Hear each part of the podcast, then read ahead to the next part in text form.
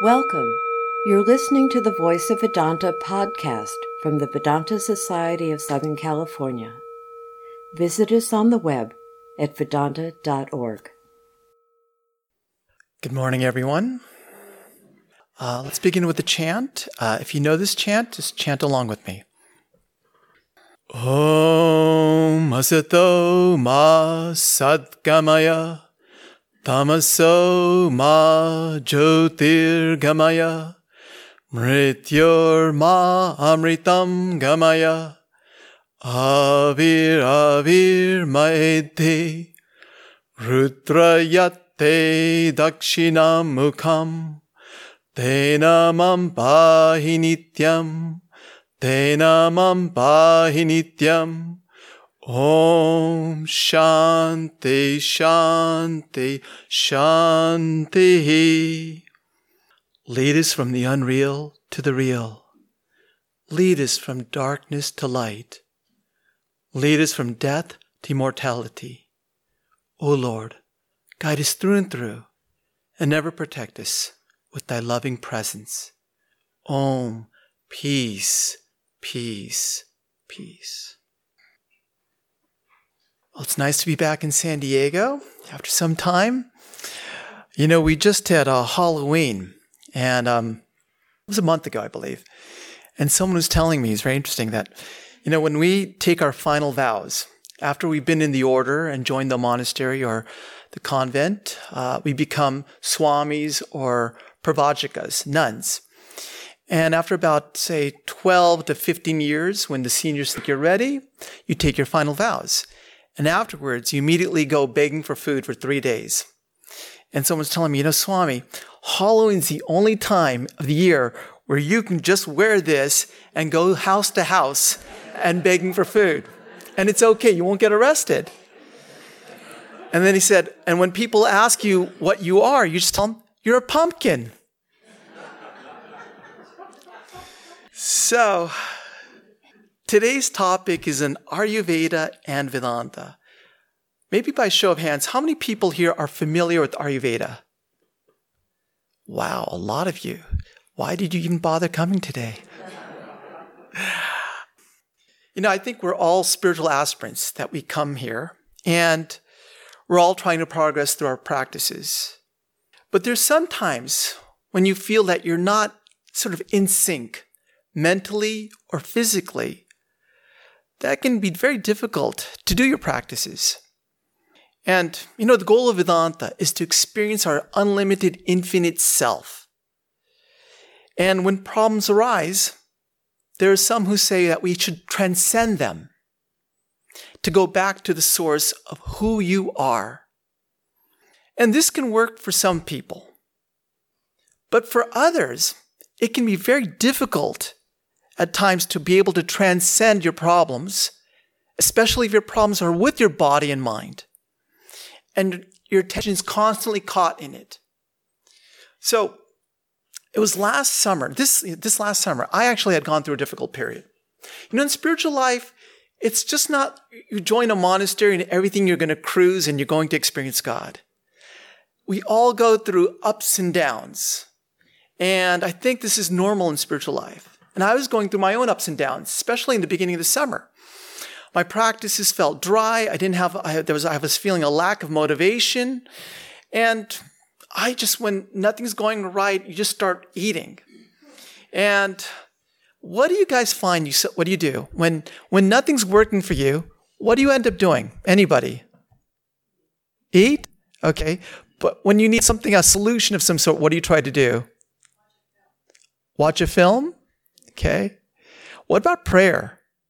Okay. So prayer usually is something that becomes like the last resort. We usually go to God after everything else has exhausted itself. There's nobody we can go to. There's nothing that's working for us. Then we end up going to God. So in the prayers, I started just praying, you know, because there's nothing else to do. And during that summer, I remember an Ayurvedic physician came and visited our temple.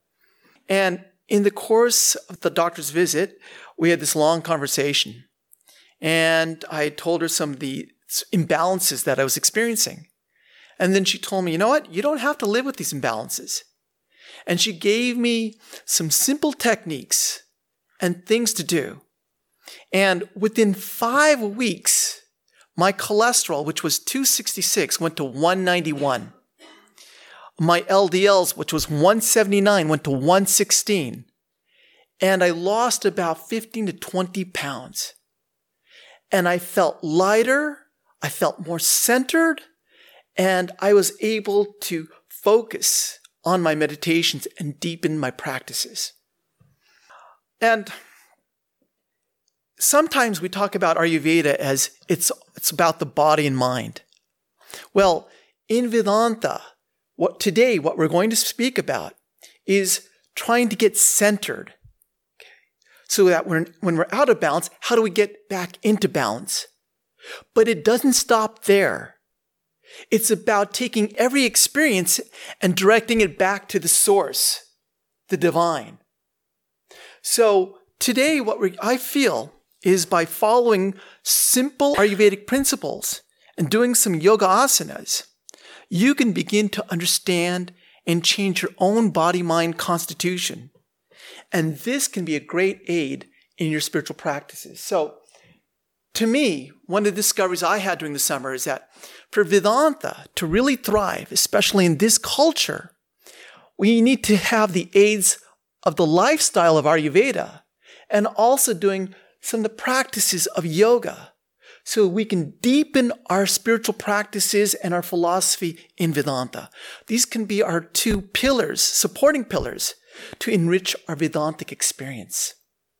You know, Swami Vivekananda would say, Nayam Atma Balahi Nena Labhya. The Atman cannot be realized by the weak. Means we cannot be weak physically, mentally, emotionally. We have to strengthen ourselves. After all, if you're sick, guess where your attention is going? It's going to the body. How do you expect to transcend the body? The body has to become transparent. And in order for that to happen, it has to be healthy. So, Ayurveda is defined as the science of life. Ayur means life, and Veda means knowledge or science. It's a system of healthcare that integrates the body, mind, and spirit. And it's based on the Atharva Vedas, which were written about 5,000 years ago.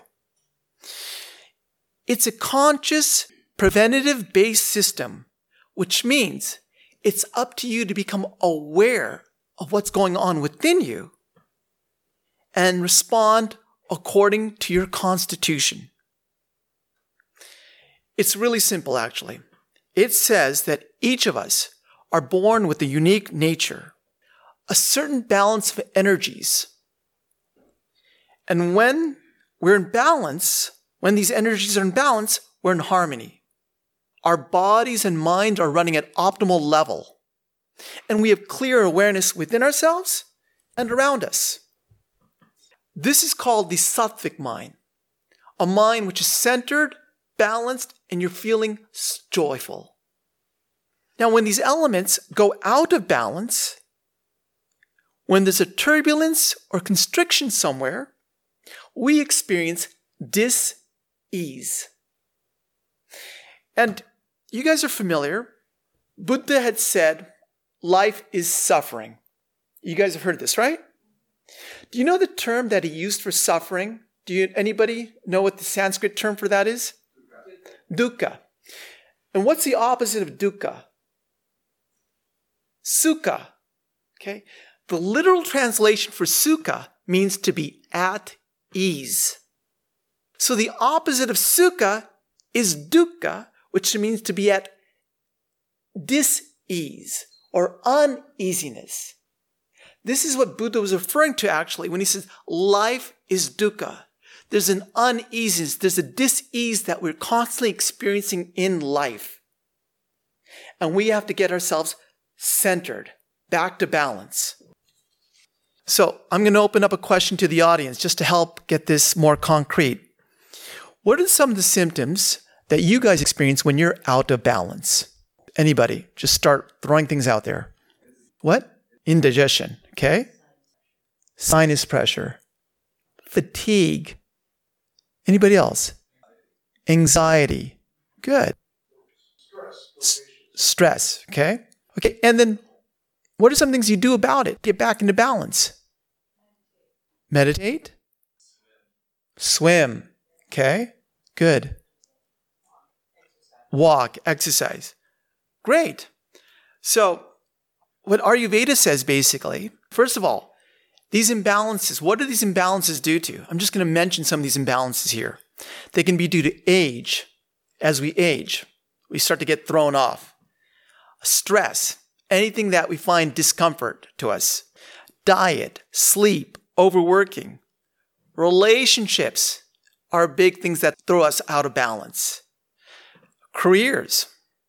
So, basic principle of healing in Ayurveda holds that to create balance within the body and mind, we have to alter our diet and lifestyle to counteract the changes in this external environment.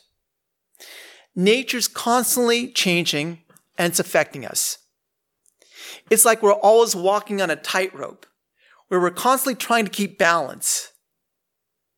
So, how do we try to keep balance? Well, first, we have to start observing we have to start registering what each experience is doing to us. How does it affect us? Most of us kind of like live our lives sort of like without being aware, without uh, just mindlessly.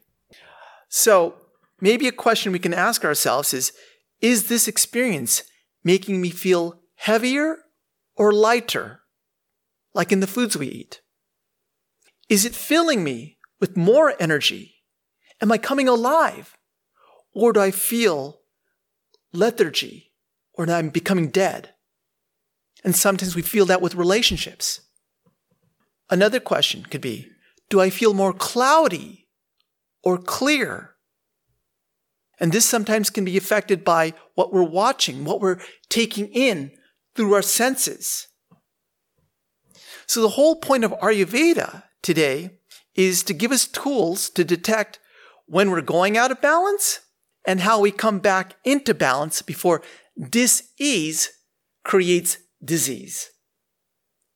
Once you're in balance, what happens? You feel a sense of rhythm, openness, centeredness, connectedness, and our attention starts to go away from our negative addictions, from our negative emotions, uh, troubling thoughts, and it's easier to turn our awareness back to the divine, back to God.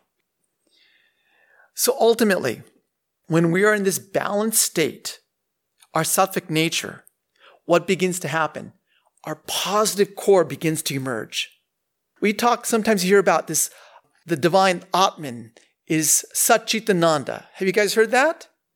It's consciousness, uh, it's consciousness, um, existence bliss and it's reflected in this world as truth, goodness, and beauty. How does that truth, goodness, and beauty reflect itself in our centered mind, in our pure mind? It reflects itself differently, maybe as artist, as creativity. That starts to emerge. And as this begins to emerge, we feel, start to feel more like the witness we start to detach from all these things that are troubling us. And behind those changes, we start to experience a presence, a presence that was always there. When Swami Sarvapriyananda talked, he said that presence is experienced in your waking state, in your dream state, in your dreamless sleep state. That same presence was experienced when you're a youth. It was experienced when you're married. It's experienced when people pass away. There's been that constant presence and that presence starts to become more tangible to you. So, how do we start to begin to experience that presence? Well, let's begin by first understanding what this body and mind software is. Let's get to know our own body and mind. In Sanskrit, they call it the kshetra and kshetragya. Kshetra means the body is the field, and kshetragya is there's a knower behind this field. Now, each of us is experiencing through these unique and different instruments, what we call these body mind setup.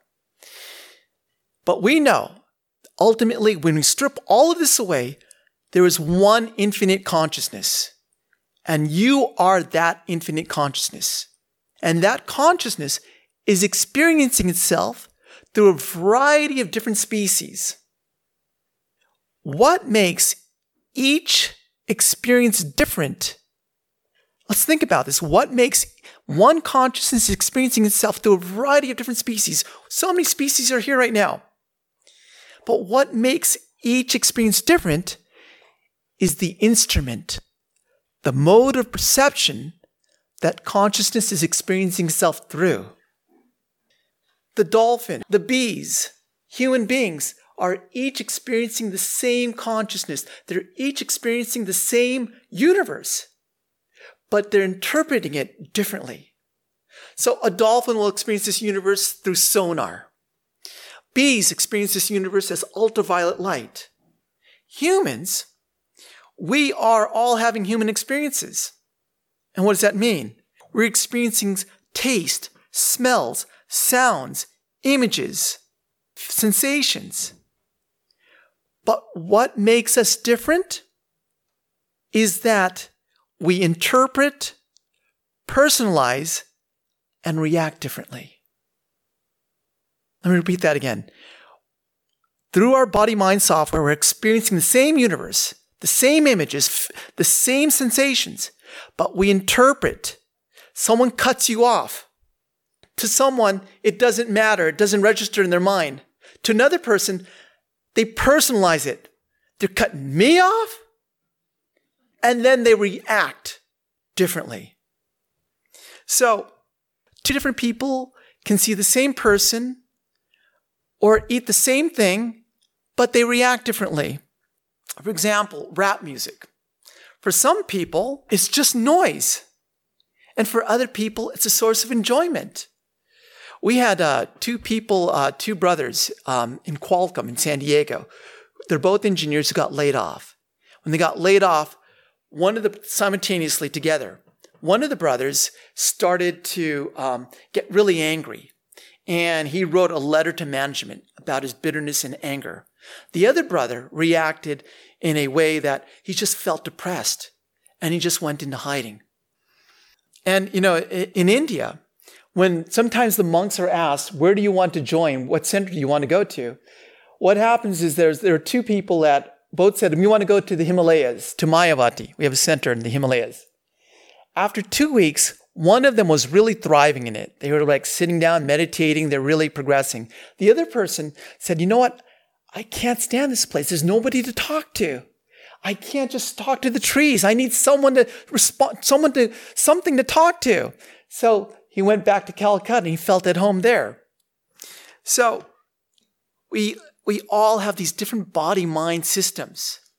They're like our softwares.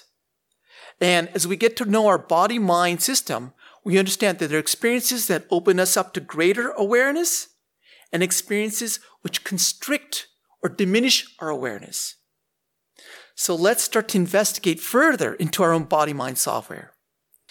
Our body and mind, according to Ayurvedic and to the Hindu practices, are made of five elements.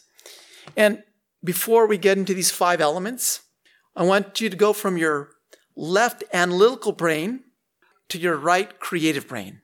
Okay. My father was a scientist. Every time I talk to him, everything's got to be concrete, evidence based, detailed. Today, let's go into the symbolism, the analogies, and try to understand things from that part of our mind. So, our body and mind is made up of these, what they call five natural elements called Mahabhutas. Everything in the universe is made out of these principles. Space, they're made of space, akasha, air, vayu, fire, which is agni, water, jala, and earth, prithvi. These five elements are known as the five Mahabhutas. They're the building blocks of everything that we experience in the universe, including our own bodies and minds. Now, these elements stand for principles and qualities in the universe. So let's try to understand what these elements mean. Space, Akasha.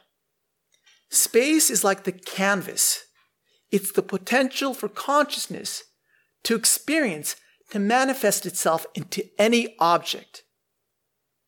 It can be from a subtle vibration to a mental thought to a physical object. You need space. In the body, space is necessary for things to flow, like blood, energy, and communication. And when things are flowing, we say we're healthy. When things are blocked, we say we're diseased. In the mind, space represents the space between our thoughts. As you guys who've studied Vedanta know that we have a thought after thought, and in between each thought, there's a certain gap, a certain space. And that space can give rise to intuitive, creative, spontaneous insights that flash, and they're the opposite of our habituated patterns of thinking. They come from the divine itself, and they're sort of like imagine you're in a dark room and a flash of lightning flashes through. All of a sudden, for a split second, everything becomes revealed in that room. That's an insight that comes from your intuitive capacity between your thoughts, directly from the divine. And it's not linked to any previous thought. And it doesn't have any correspondence with the next thought. It's just an intuitive flash. And so this space, space is symbolic for all possibilities to occur. And the first thing that comes about in space is movement. We think of like vibration. Think of the om. And movement is represented by vayu, the air. Air quality is the principle of movement, the air element. It represents all the movement within space. As the animating force of life, it's present in all movements, like your circulation, prana, and movements of thought. You can sometimes feel it like the wind, but there is no form. And when there's too much air, too much movement, we get friction or heat. And this leads us to the third principle, which is called Agni or fire, the element of fire. And this principle of fire stands for transformation or conversion. It transforms one thing into another. In the mind, it represents the digestion of our thoughts into understanding. Like right now, your mental Agni, your mental fire, does it have the capacity right now to digest the ideas that I'm giving to you? Can you digest them into understanding? In our bodies, that fire represents the digestion of food into energy. And when there's too much heat, like when you exercise too much, you create sweat or water. And that's the water principle, which is known in Sanskrit as jala, the element of jala, the principle of cohesion, bonding. Anything you see being held together in the universe has this cohesive property of water, the principle of water. It bonds things. It gives it more shape and form. Now we're going from the most subtle to more and more concrete, to more and more physical. And what happens, for example, when you add water to a recipe? What, what begins to happen? Thinner. Yes, things start to stick together. You start to get form. In our minds, this water principle represents the cohesiveness of thought. Thought after thought, when they begin to stick together, it starts to form into patterns. It starts to give us meaning. And the more cohesive things get, the more structure you have, then you get the last principle, the principle of earth, Prithvi. And that's the principle of structure, grounding, support. So the earth element expresses itself as solidity, mass, and form. Anything that's solid that you can interact with, that you can touch, and has structure, that is the earth element. So, all of these principles, these elements, again, we said, symbolize how the physical universe came into existence. Sometimes they're referred to also as the five states of matter. But what does all of this have to do with us? Okay, that's the question we should be asking now. Well, all of these elements I said are inherent in everything in the universe, including us. So we all have these elements in us.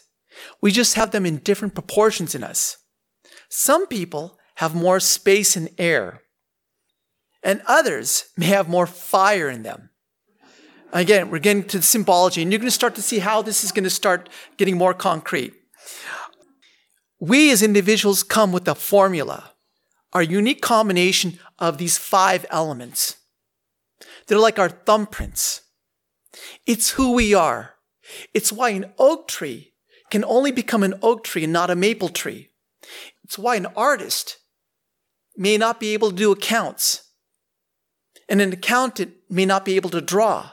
We're determined at birth according to our own swabhava, our own inner predisposition. We have certain traits that we have born that are, want to express itself through as we go on through life. So most people have a predominance of one or two of these elements and less of the others. So like a recipe, what happens? You're going to taste like, you're going to act like your predominant qualities and be less influenced by the other qualities.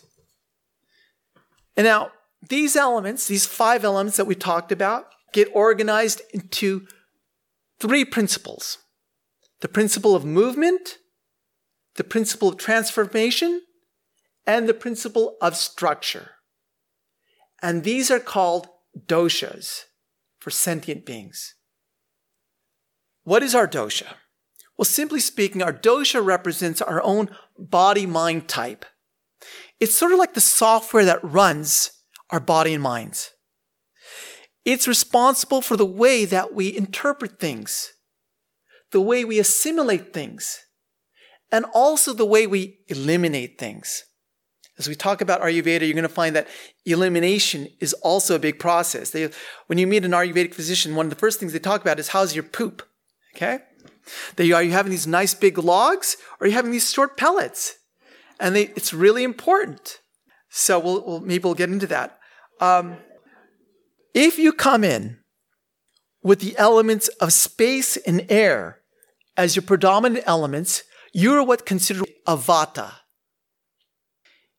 If you have more fire and water as your predominant elements, you are a pitta.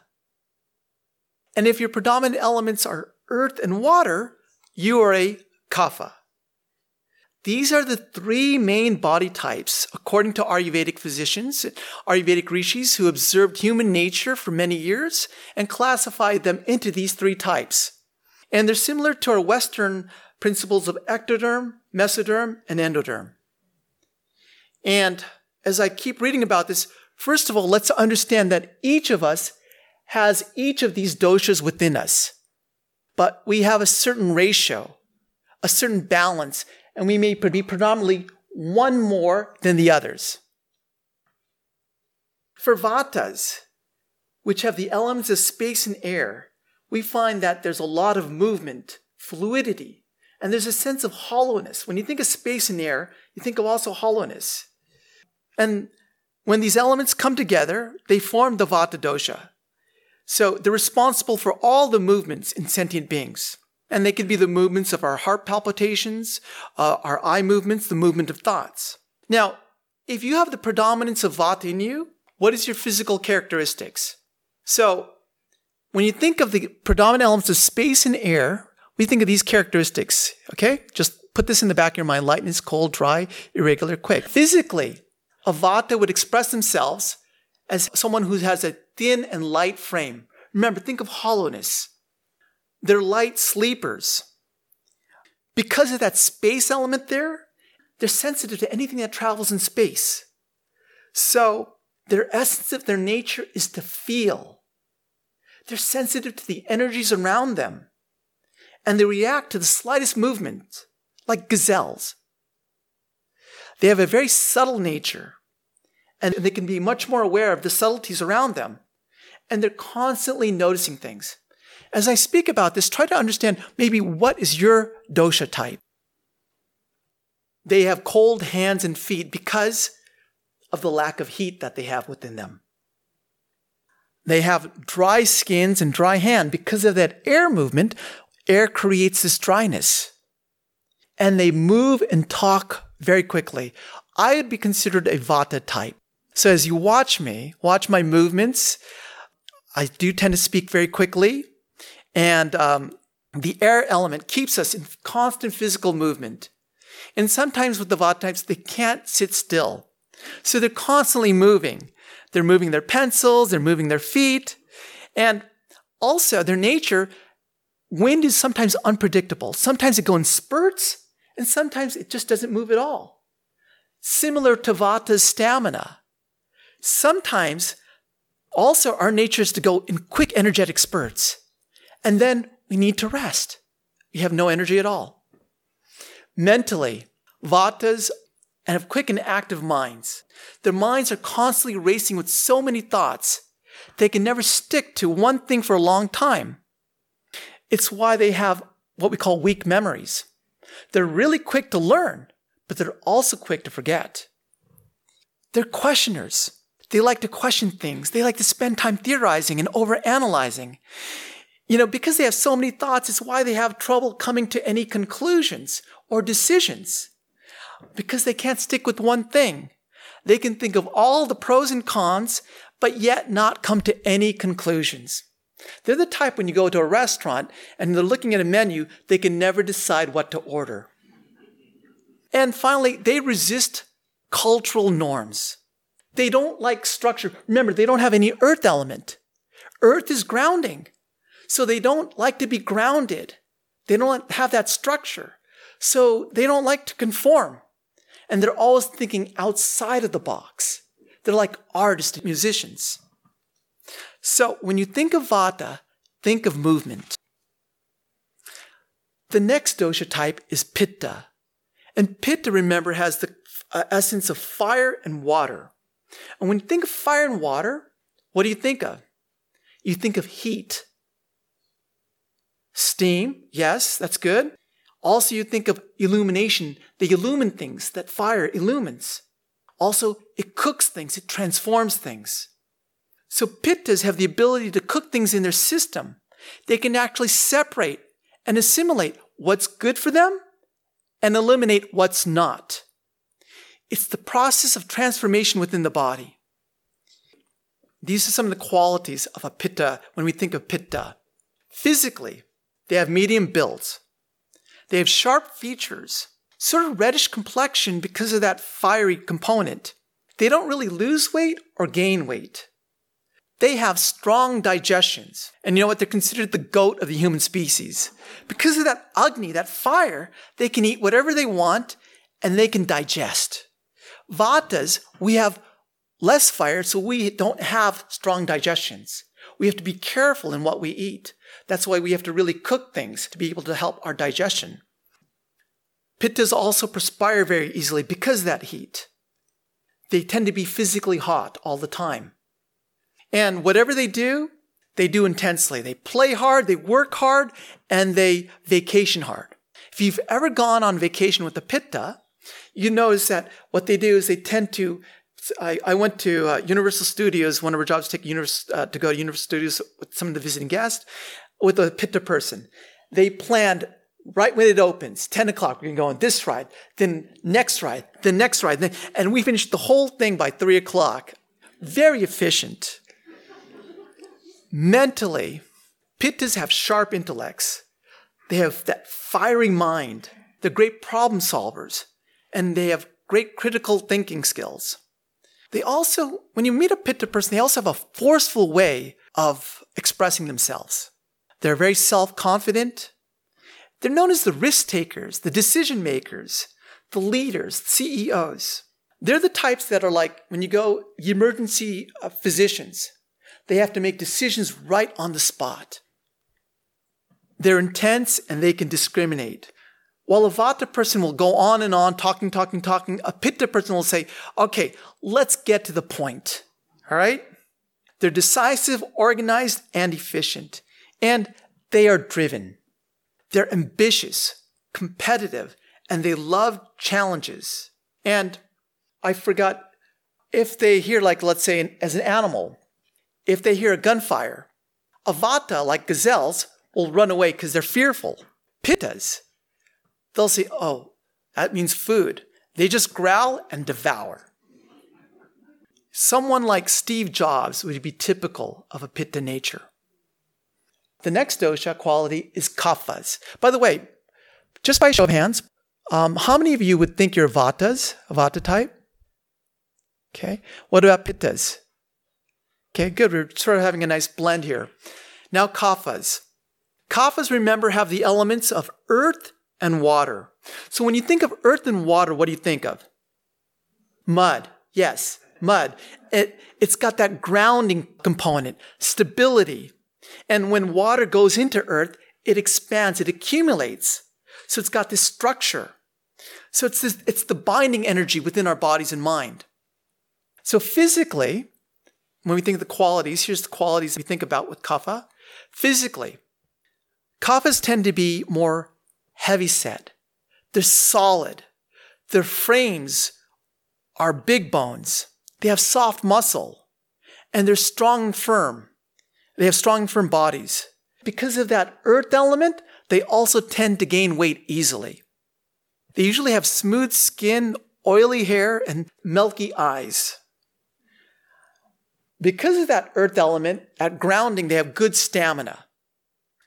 Also, they are slow movers. Compared to the vatas, which are fast, kaphas are slow movers, and whenever they move, they're very deliberate.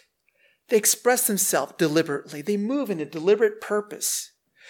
If you look at cars, Volvos would be like your kaphas. Okay? They're reliable, comfortable, steady, but not fast. Vatas, like me, would be like Ferraris. We're fast and agile, uh, but um, yeah. And Pittas would be like Mustangs. They're powerful and aggressive. Kaphas tend to have very deep uh, sleepers. They're very, uh, they get really good sleep. Mentally, kaphas can be easygoing, patient, and calm. They're methodical. They are slow to learn, but whatever they learn, they soak into their body. They embody their knowledge. So the result is they actually live their knowledge. They're slow to learn, but they are long to remember. So they actually make great teachers. They love structure. Again, the earth element coming out. They love routines. And they are loyal. They can be your best friends, but once they're angered or hurt, they can take a long time to forgive. An example of someone who'd be um, a kapha type as from a celebrity standpoint, would be like Oprah Winfrey. How many here are, are? Do they think they're kaphas? Okay. So, when in balance, when these doshas are in balance, you find the energies within you are in perfect harmony. There's a perfect natural balance within you. It's called the ideal proportion of the doshas. And this balance was determined at your birth It's like we have an ideal body weight, we also have an ideal ratio with these doshas that was determined at conception, according to Ayurvedic science. So basically, health or optimal living is making lifestyle choices that keep you in that balance. So that with that balanced constitution, you have maximum power and resilience to face distress. And the way you would find out your dosha nature. One way is to basically take quizzes. There's like at the Chopra Center or various ways you can take quizzes, but the best way is to actually go see an Ayurvedic physician. One in balance, what happens? The divine shines through your unique personality and it illumines your individual gifts. Remember, I said your infinite nature, Satchitananda, is illumining your pure, balanced mind and it expresses maybe the truth, goodness, beauty. How does that express itself within you, within your balanced nature? Well, let's take a look at what the gifts are. For Vata person, your gifts are you're energetic, you have creative ideas, you're adaptable, you're spontaneous. To me, these are the embodiment of divine creativity. You can liven up any party you go to. And when your minds are calm, you can actually reach in between the gaps of your thought, intuit ideas, directly download from the divine. You can intuit nature, know trends that are going to happen, and how the direction of things are going to go. You can perceive what others can't, and you can think outside the box. For pittas, when they're in balance, what are their gifts? Well, they're sharp and bright. They're good decision makers. They're charismatic. They're the leaders, entrepreneurs, the movers and shakers. They're the innovative type. To me, they're the embodiment of Vishnu. They know how to manage and how to lead. Swami Vivekananda, I believe, was a more of a Pitta type. Pittas have that ability to discriminate, viveka. They can take what is good, eliminate what's not. And kaphas, what are their gifts? They're steady. They're supportive and accepting. They're very forgiving. And they have the sense of binding, loving, and caring. They're content with the way things are. And they're strong. In some sense, they're sort of like the office managers. They're big teddy bears. They're the ones that go to work every day, keep everything glued together.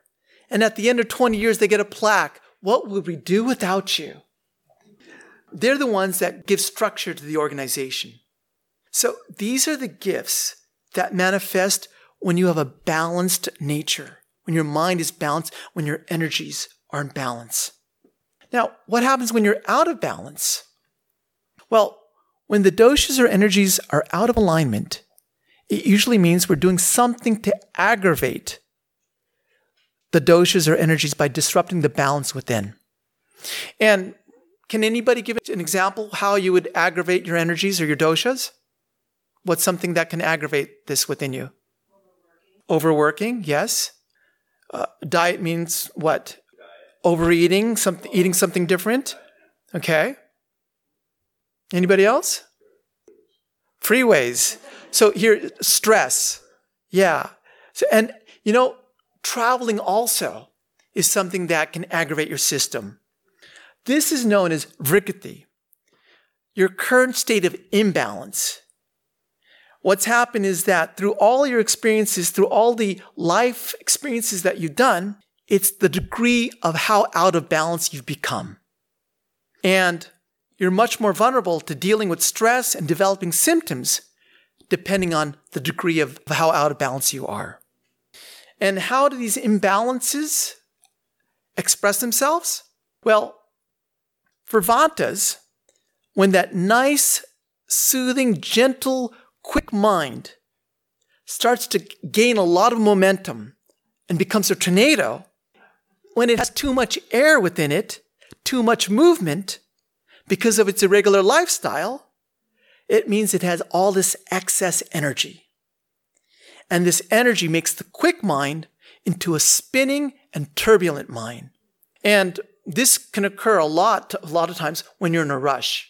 My name was Hari. And so they used to say in our, in our seminary, Hari, don't be in a hurry. Because what happens? You tend to be forgetful when you start to, uh, when you start to go out of balance. And let's look at the symptoms. Remember, in Ayurveda, a lot of it is about preventative measures. So they actually have six degrees of, um, of going out of balance. And usually what happens is you go to the Western medical physician when you're in stage number five and six. You start to see the physical symptoms. So what they're trying to do here is, can you detect the imbalances that start to occur mentally or energetically before it gets into your physicalness? So for Vatas, the symptoms are you can have increased forgetfulness. That spinning mind becomes forgetful. You're running around the house. You forget what you're doing. You can't find the keys. Things come in one ear and then go out the other. That excess air element make things scattered and you have all this dissipated energy running within you. And because you don't have any earth element, you have no structure. So it doesn't cling to your memory. So your movements become erratic and unfocused. If that keeps happening, you start to have symptoms of increasing worries, anxieties, and impatience. You know, Vatas are known to be born warriors, not warriors, war- warriors, warriors. They're the, they're the type that always think, what if, what if, what if? We're self doubters. We wake up becoming anxious about the day, worried about how we're going to get things done. And when stress comes, what starts to happening? We start to blame ourselves. What did I do wrong? If it continues, what happens is we get insomnia, we start to have difficulty sleeping. Our minds is constantly racing. We want to go to sleep. The body's tired, but the mind doesn't allow us to sleep. And physically, it can manifest into digestive problems. Again, that air element starts to give us constipation. And because of the dryness of the wind, our elimination starts to become like these dry, hard pellets. And we get also get shakiness and chills. So it's what happens when the scattered energy comes within you. So that's Vatas. For Pittas, what happens when we go out of balance? Well, again, when you think of Pittas, what are you thinking about? What's the elements that come to your mind? Heat, fire, right? So what happens when that fire starts to become a forest fire? It starts to burn down anything in its vicinity. So watch out if you're with the pitta, because you can also get burnt as well. The indicators for pittas, sometimes they become intensely angry. Um, weather, if it's hot weather, spicy food, alcohol, even too much sex are all things that are heating and can cause pittas to go off balance. They manifest as irritability. They become excessively judgmental and critical. These are the symptoms to be careful of. Another term. Have you ever heard of the term hanger? It's when you're hungry and angry. It creates hanger. So if you're living with the pitta, make sure they're fed on time. Otherwise, they start to develop a sharp tongue. And like a dragon that can throw out fire, they can throw out fire with their words and they can burn you. They can become aggressive and overly competitive because they start to get very narrow in their focus. They're perfectionists. They can't let things go. So what starts to happen? They're pushy. They're intimidating and they're bullies. They're ruthless in wanting their ways. So a beloved leader you know, who, who's like a Steve Jobs can become a tyrant if their pitta's out of balance. They start to get self-centered and they make decisions based on the rivalries. Physically, that heat turns within and it can manifest as indigestion, heartburn, or acid reflux. It's the basis of what they call itis, any itis, whether it's tendonitis, arthritis, any inflammation means you have too much heat in your system. This is the imbalances for pittas. And for kaphas, when you're out of balance means, again, kaphas are what elements? Earth and water. So we they have a lot of binding. So when they feel heavy, they can't move, like cold weather.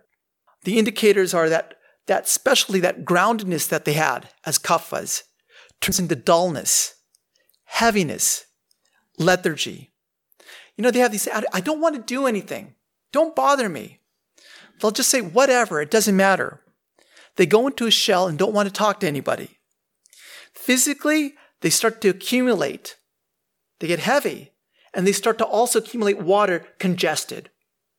Everything starts to soak into them like a sponge. They're absorbing everything. And what do they start? They start craving sweets, dairy foods. Basically, it's their comfort foods. And they can become very needy at these times because they're starting, it's like you're starting to expand. You want to hold on to anything that you feel can give you support. What are things that they grasp onto? They can grasp onto relationships, things that are not working, but they can't let them go. And when stress comes up, how do they deal with it? They say, I don't want to deal with it. For pitta, when stress comes up, they say, it's your fault. So these are the imbalances that we're starting to see the balances and imbalances. And, and in summary here, Vata people, when they're out of balance, they feel anxious and fear. Pitta expresses the imbalances anger and lashing out. And Kaphas express it as depression. So what starts to happen is when you're out of balance, what do you begin to notice? That you naturally crave for things that only make it worse. And this is because we're listening to what we call our unbalanced or unripe ego. It's the childlike ego within us that it's saying that I want more and more and more of this. That's how it deals with problems. We're not listening to that higher intelligence within. So when vatas, when they're out of balance, their nature, what's their nature of, of a vata? Is movement. So what do they crave when they're out of balance? More movement. They crave activities, distractions, caffeine, and sugar. They crave sugar because it gives them the spikes and drops. They want, you know what they want to do? They want to stay in constant motion as a way of dealing with their problems. These are their life rafts when the waves of life get too choppy. So, again, according to Ayurveda, it's when you start to notice the subtle imbalances first. That's the time to do something about it, to bring yourself back into balance. So, these dis-ease, they start off again at the very subtle levels, like irritation, forgetfulness, or lethargy. When these signs come up, just start to become aware you are moving into imbalance. And then from these subtle levels, they move into our energetic body and eventually into our physical body. So by the time you see a doctor, all these issues are already deeply into your tissues. So Ayurveda says the problem is issues with your tissues. Okay? For some of us, this can be late in the healing process. And let's look at this uh, healing as a continuum process. Western doctors are necessary, but so is what I'm talking about Ayurvedic doctors. If you see it as a spectrum, Ayurveda is to help us to, as a preventative measures to get to know when these imbalances are coming. But when they're too late at certain times, then you have to go to the Western doctors to alleviate these pains. So once we detect our imbalance, the question is, how do we now restore balance? Again, let's remember very quickly every experience is constantly changing the internal climate within our body and mind. Eating changes the internal climate of your body and mind. Movements, relationships, environments, climate all have an effect on your internal balance. Hot weather can aggravate pittas. Cold weather can make kaphas more lethargic. So if being out of balance means we've accumulated too much movement, too much heat, or too much earth, then it sounds like to get back into balance, we have to do the opposite of what our unripe ego is telling us. We should give ourselves what we are lacking. So let's look at this. I forgot to mention this. This is just a side note here. If you look at relationships, basically, vatas and pittas do very well with kaphas. Kaphas are balancing for these types. And it's another thing point is if a kapha is with a pitta type, a kaphas have that more maternal type. They're the, like the divine mother type. Pittas are more like your Shiva type. They're kind of like your parental type. You know, like the very manly type. So a relationship with that is like Sita with Ram, kind of like you're more the servant to your partner. Whereas with the Vata type, the Vatas are more childlike in their nature. So the Kaphas in relationship with the Vatas, they treat them more as child. They're more nourishing. They're more kind of like they're the nurturers of, of that relationship. Okay, so going back to balancing, how do we restore balance? So let's very quickly look. Vatas have what elements? Air and what? Air and space. What are they lacking? Earth, fire, and water. So, what that means then is Vatas need to get grounded, they need to get hydrated, and they need to get heated to get them back into balance. What about Pittas? What do Pittas, what are the elements of a Pitta? Fire and water. What are they lacking? Earth, space, and air. Correct. So they need coolness, stability, that earth stability, and the lightness of air. And kaphas, what are their elements? Kaphas are what? Earth and water. What are they lacking? Fire, space, and air. So they need stimulation, movement, and warmth. So to balance a vata, for example, means essentially you have to get them grounded. They need to get centered. What are some things they can do? Well, they can calm the mind through meditation. And when doing meditation, they really respond to sound. So it's nice to chant a mantra. Even sometimes they say having a sound like Om in the background while you're meditating helps to stabilize you, helps to give you something to hold on to, to ground you. Sometimes even flutes have a calming effect for vata.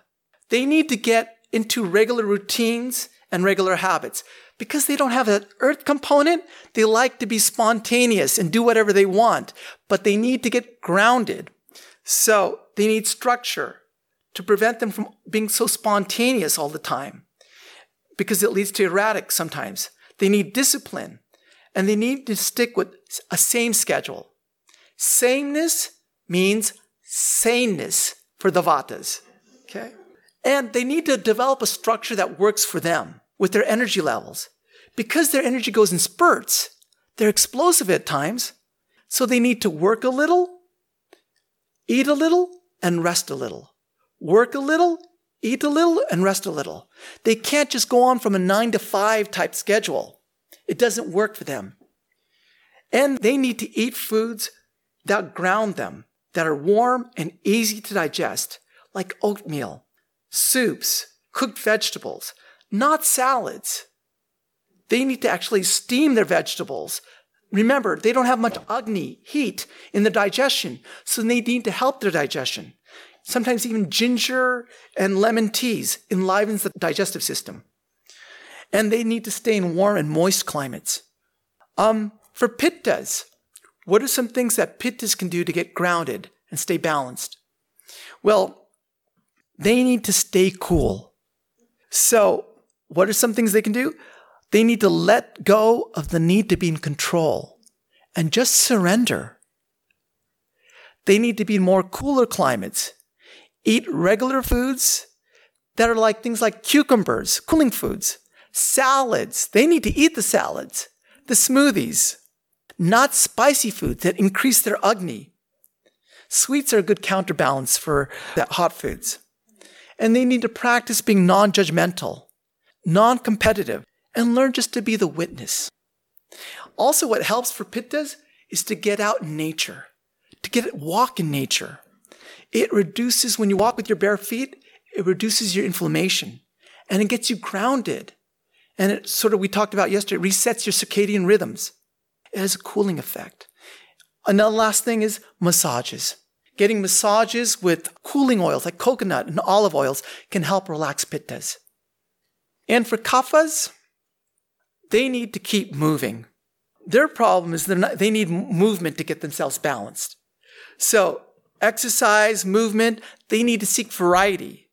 Opposite of the vatas. They need to do something for a while and then do something else to create movement. They need to get out and socialize, to reduce their sweets and start taking low fat diets, light foods, and spicy foods to get them moving. And for them, they really need to be in warmer climates like deserts. So basically, Ayurveda uses these five methods as a way to balance yourself. But for foods, if you have anything that you eat, if it has these six tastes, can help give you a sense of fullness. The six tastes are sweets, astringents, and bitter, which are called cooling effects, sour, salty, and pungent, which are heating flavors. So if you have all these six flavors within the meal that you take, it gives you a feeling of satiation. Herbs are also a big part. There's too many herbs to mention, but triphala, turmeric, ashwagandha, um, these are things that can help lower or increase your dosha type, depending on where you are. Um, massages do help. Yoga, pranayama, meditation your lifestyle changes, and your climate also helps. So basically, here, what I've done is given you sort of an overview of the kind of like Ayurvedic science. There's, it's, it's like medical school. There's a whole science behind this.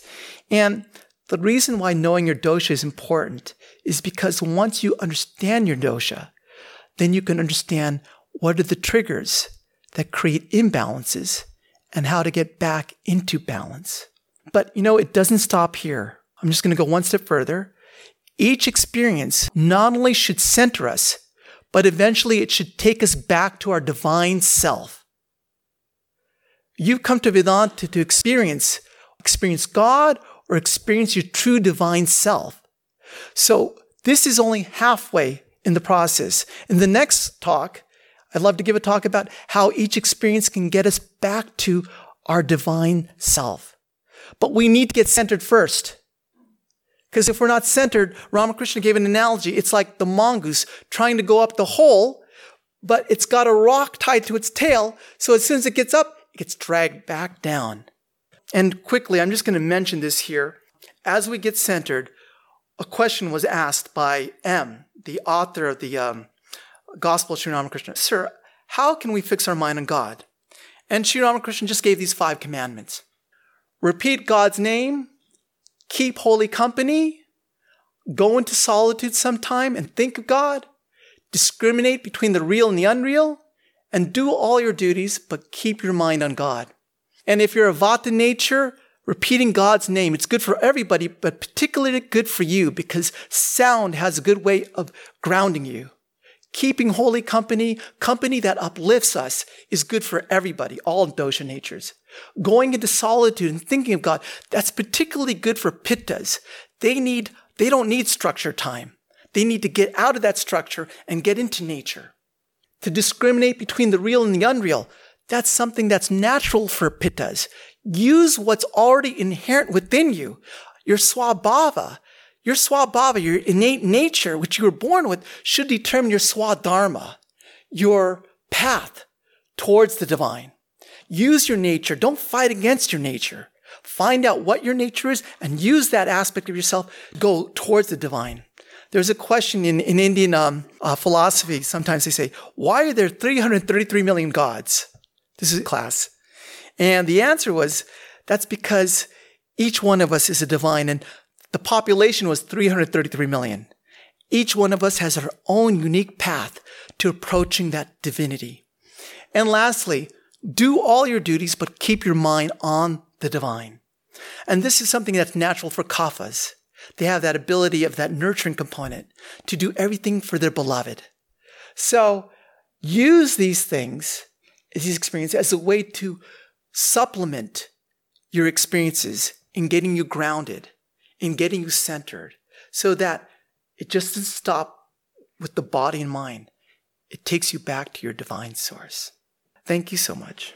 So um, I encourage you to, to explore Ayurveda, to explore yoga, to use them to supplement your spiritual path, if your path is Vedanta.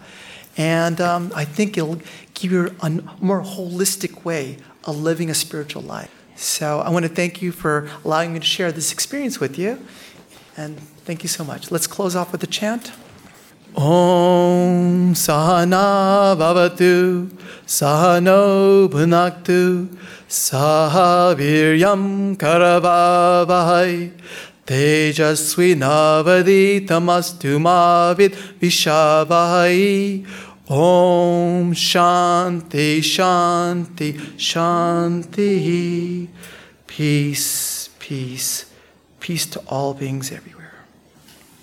Last thing is um, if you do want a textbook to read more about Ayurveda, a good one is Ayurveda and the Mind by David Frawley.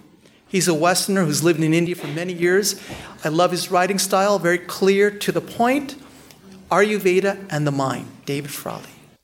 You've been listening to the Voice of Vedanta podcast from the Vedanta Society of Southern California. Thanks for listening.